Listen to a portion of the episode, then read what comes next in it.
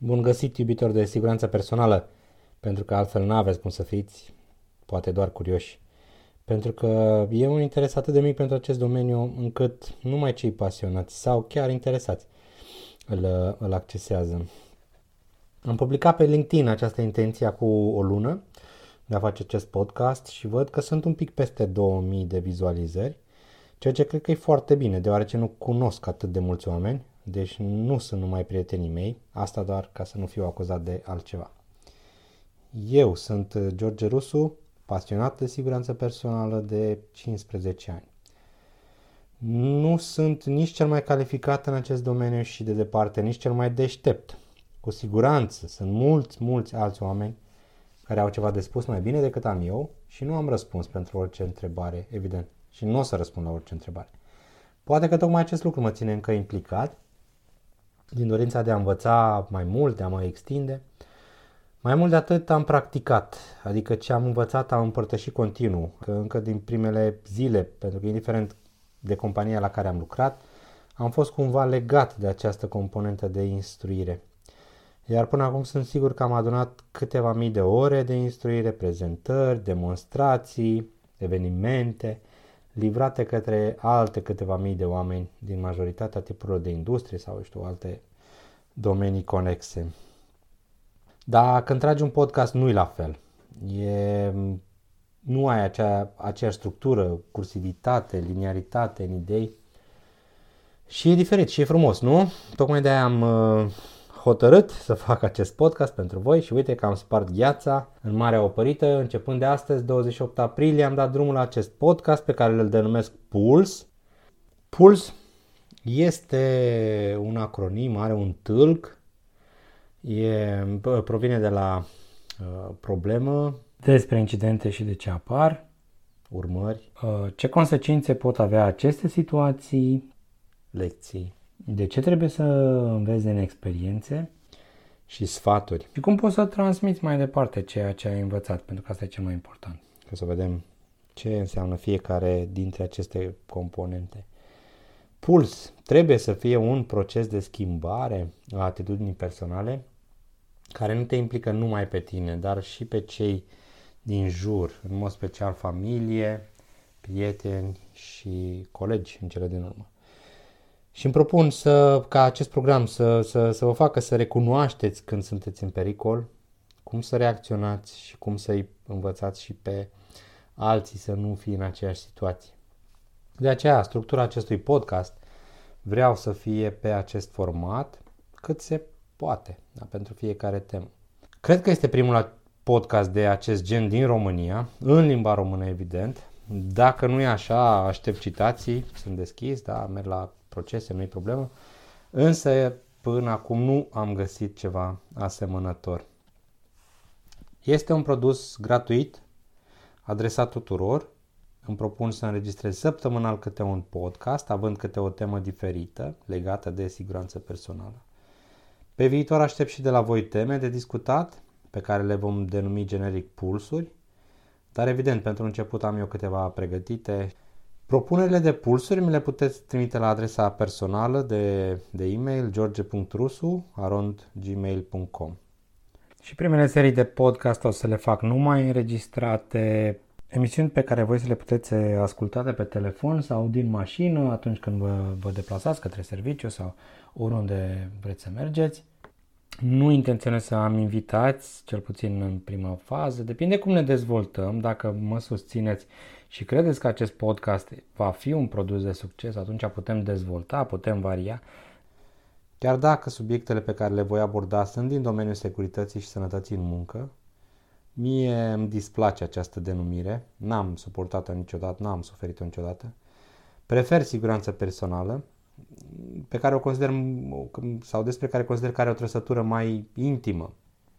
Nu faci un lucru corect, de exemplu, pentru că ești obligat de ceva sau de cineva, ci pentru că îți pasă de tine, da? De a ține de persoană.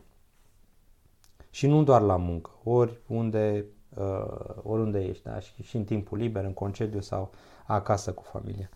douăzeci și opt aprilie, nu am ales întâmplător această dată. Este Ziua Internațională a Sănătății și Securității în Muncă și pentru comemorarea victimelor accidentelor de muncă, dar evident că cei mai mulți dintre voi, cei care ascultați acest podcast, știați deja acest lucru pentru că nu sunteți pasionați de siguranță personală sau cel mult curioși. Despre accidente și cum apar acestea vorbim în prima ediție a podcastului Puls, siguranță personală. Bun. Accidentele au diverse definiții dacă veți căuta în legislație sau în materiale de specialitate, chiar și pe, pe atot cunoscătorul Google, dar nu despre asta vreau să vorbesc, pentru că nu voi impune niciodată un șablon sau o gândire unică, o singură definiție. Așa cum vă spuneam, nu dețin adevărul absolut și nu am răspunsuri pentru toate subiectele. Am deviat un pic, dar... Așadar, definiția unui accident poate fi aflată, cred eu, de pe buzele celui care a suferit acel accident. Asta dacă mai poate, da, sau dacă se mai poate. Și anume, bă, ce prost am fost, bă, da, prost, cum să fac mai? Acum am crezut eu că am control și nimic nu mi se poate întâmpla. Așa-i? Vă dă de gândit? Ați trecut prin asta? Începeți să râdeți acum, nu? Din momentul în care nu mai dai vina pe orice altceva sau altcineva, începi să te aperi, să te protejezi. Deci cumva scazi probabilitatea de a o păți iarăși sau măcar ai toate șansele să nu fie la fel de, de sever. Încă un lucru care nu îmi place sunt statisticile. Nu cred că reflectă într-adevăr realitatea în, în ceea ce vor să, să afișeze, uh, inclusiv pentru accidente de, de orice fel, accidente de muncă în România, în Uniunea Europeană, oriunde ar fi. Dar pot fi folosite ca și repere, ca și stimulente, ca și materiale motivaționale. Realitatea însă e diferită. Știți câte persoane s-au accidentat până astăzi, douăzeci și opt aprilie două mii douăzeci și unu? șapte virgulă nouă miliarde. Ceea ce nu o să credeți niciodată, evident.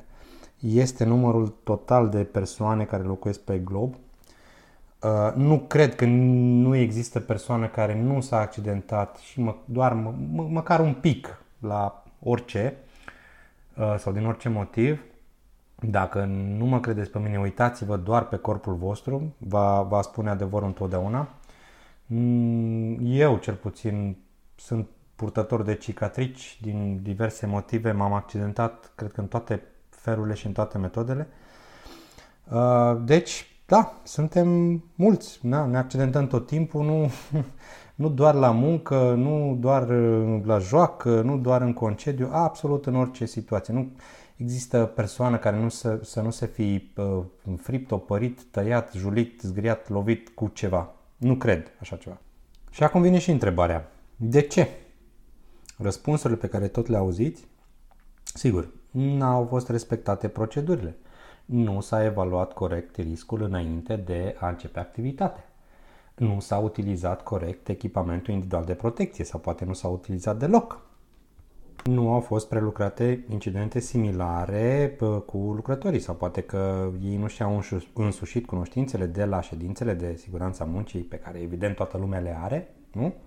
Dar hai să privim un pic dincolo de, de aceste șabloane sau aceste răspunsuri pe care de obicei le atribuim unui accident. Trebuie să ne întrebăm, are cineva fișe de siguranță prin casă, nu știu, să respecte, să meargă cu o anumită viteză, să nu alerge, să uite după colțuri? Are cineva proceduri scrise de pe, despre cum trebuie să utilizeze cuțitele de bucătărie sau eu știu ce alte echipamente? Da, de fapt, câți dintre voi citiți instrucțiunile sau manualul de, de instrucțiuni ale tuturor obiectelor, echipamentelor pe care le utilizați în casă? Când ați avut ultima discuție despre siguranță cu, cu familia? Ați stat pe canapea și ați vorbit de ce mi s-a întâmplat mie, ce ți s-a întâmplat ție, ce facem, cum nu facem? Înainte de a vedea de ce greșim, percepția mea pentru, pentru acest proces de a, de a greși, de a ne accidenta, da? Haideți să vedem un pic care sunt tipurile de risc la care se expune fiecare individ până să se accidenteze. Și eu cred că ar fi așa, intenționat sau deliberat, condiție românească în care scopul scuză mijloacele, persoana alege să se expună riscului pentru a executa ceva, pentru a face un, un lucru, indiferent că e la serviciu sau acasă, vă spuneam, acest podcast, acest program se, se extinde pentru, pentru toate zonele. Um, și persoana se expune riscului motivat de dorința de a îndeplini alte obiective în detrimentul siguranței. Da, eu știu, poate are ceva de câștigat din asta, apreciere, motivație, orice altceva. Sau poate că e un obiectiv stabilit de companie. Iar um, beneficiul sau recompensa astfel obținută uh, este răsplătită fără a chestiona metoda. Da, și, fă, și evident că se presupune că absolut toate procesele, toate uh, procedurile sau ce uh, măsuri au fost implementate au fost respectate, dar în, greșind în mod uh, fundamental, susținând un comportament care este greșit, uh, care duce la rezultat, dar până la un punct. Din nou, este tipul de risc, scopul scuză mijloacele. Apoi, un al doilea tip de risc este cel de prins, cel automatic. Execuția acelei activități a derapat în timp de la metoda stabilită. Omul începe să inventeze, să fie creativ, așa suntem toți, nu, nu te poți lupta cu asta. Și de la o metodă sigură sau cât de cât sigură începem să ne adăugăm riscuri adiționale. Foarte probabil, din nou, încununat de succes, procesul nu este evaluat sau negociat corect și atunci acest succes sporește încrederea în, în, în ceea ce faci în timp până la un moment. Al treilea tip de risc este cel neintenționat și anume greșeală. Și a greși e omenește, nu? Uh, oricare persoană alege să facă ceva, să execute o lucrare, o, ce are de făcut, în siguranță, motivat de dorința de a nu se accidenta și de a obține uh, rezultatele în, în modul cel mai sigur posibil, așa cum suntem toți de altfel, nu? Dar uită sau omite anumite cerințe din cauza, eu știu, distragerilor, întreruperilor, starea mentală, obosit, poate agitat, sau se expune accidental unui risc din neatenție sau poate este pe, pe traiectoria acelui pericol din cauza că nu gândește lucid. Ori este grăbit, este nervos sau obosit, așa cum, cum am zis, uh, cauzate de evenimente anterioare, da? Pe care nu le gestionăm din nou, nu le evaluăm corect. Una e să conduci când ești odihnit, ai dormit toată noaptea cum trebuie și alta e să te, să te pui la volan după ce ai dormit două ore și să conduci București, Sibiu, da? Mai ales în, în România. Și așa ajungem și la accidente sau cauzele accidentelor, de ce greșim, de ce, despre ceea ce consider eu că stă în spatele accidentelor. Cauza numărul unu. Nu gândim. Fraților, chiar nu gândim. Înainte să facem ceva, de cel mai multe ori ne, ne grăbim, vrem să demonstrăm că știm că, eu știu, suntem cei mai buni din, din colectiv de acolo, dar o pățim. Cauza numărul doi, nu vedem, pentru că nu ne uităm și nu suntem atenți la ceea ce facem de cele mai multe ori. Da? V-ați uitat, sau există acele momente de distragere de care vă spuneam. Sau nu știm, pentru că nu avem experiență, pentru că nu am discutat cu nimeni, din nou poate acte de bravură, pentru că vrem să demonstrăm că facem uh, ceea ce n-am mai făcut niciodată. Și așadar, aceste trei cauze le, le consider eu ca principale uh, premergătoare accidentelor. Nu gândim, nu vedem, nu știm. Oamenii învață în moduri diferite în funcție de experiența personală, de motivație, de comparație, de stimuli externi, iar învățarea de obicei este un proces individual care determină schimbări comportamentale. Iar despre schimbările comportamentale sau crearea unei culturi organizaționale putem vorbi în podcastul următor, însă până atunci mai avem de discutat tema de astăzi. Așadar, pentru a scădea riscul de a te accidenta, eu nu zic că nu o să te accidentezi de acum încolo, dar a scădea riscul sau a te accidenta mai ușor, poți să folosești patru tehnici să reduci riscul de a greși. Aici este cheia, să nu greșești atât de mult. Și anume, să conștientizezi starea în care te afli sau ce te poate accidenta astfel încât să nu greșești, să examinezi incidentele și greșelile minore pe care le-ai făcut în trecut, să analizezi sau să te uiți la persoanele din jur astfel încât să descoperi indicii care le cresc riscul de accidentare și să nu le repeți, să nu le reaplici și să le povestești celorlalți despre ce ai pățit sau care a fost experiența ta astfel încât ei să fie cât mai puțin expuși aceluiași tip de pericol la care tu ai fost expus sau ce experiență, prin, prin ce experiență ai trecut. Și evident să-ți modifici comportamentul. Până data viitoare, eu cred că dacă încercați să recunoașteți tipare de stări care determină greșeli, atât la voi cât și la ceilalți, puteți face erori mai mici sau greșeli mai mici. Cele stări sunt grabă, nervozitate, oboseală și rutină.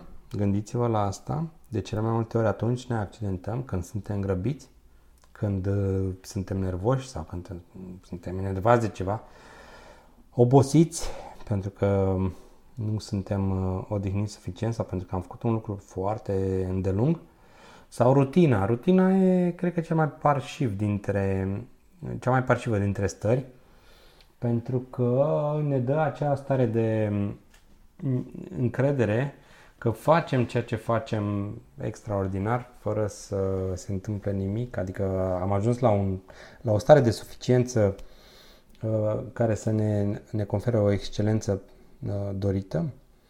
Apoi, erorile apar din aceste stări și erorile sunt uh, cauzate de neatenție, de lipsă de concentrare, de traiectoria pe care suntem față de, de risc și echilibrul pe care îl avem. Apoi, riscul poate fi mic, de la foarte mic până la foarte grav. Ceea ce îmi doresc eu este să avem cât mai multe erasăuri. Erasăurile astea nu sunt accidente.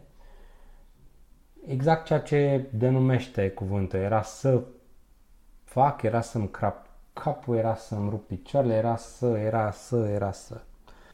Vom ajunge să avem puține amuri, miamuri sau sămuri. Adică am pățit asta, am trecut prin asta, mi-am rupt ceva, mi-am julit, mi-am dres.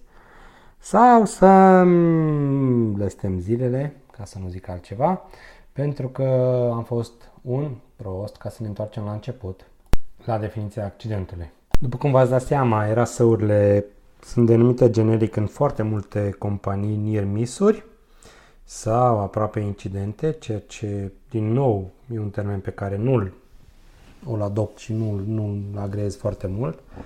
Erasă sună foarte bine e, și am sau sămi deja înseamnă incidente înregistrabile.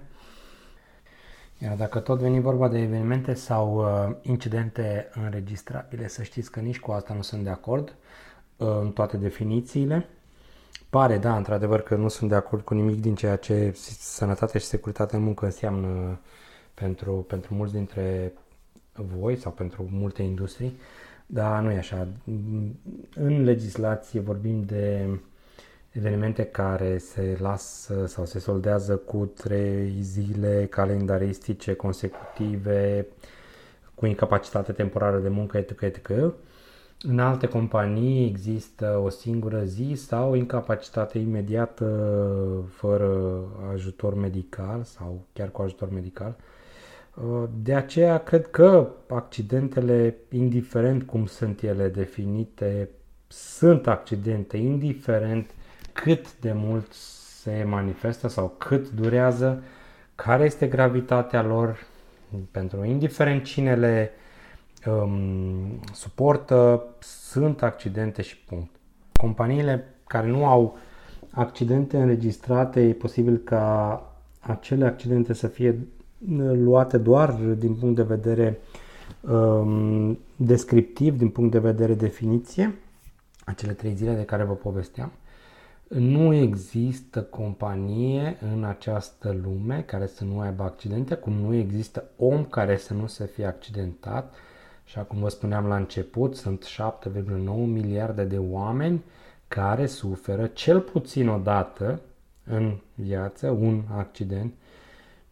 Fie că s-a lovit, s-a julit, s-a tăiat, s-a opărit, s-a fript, s-a orice altceva.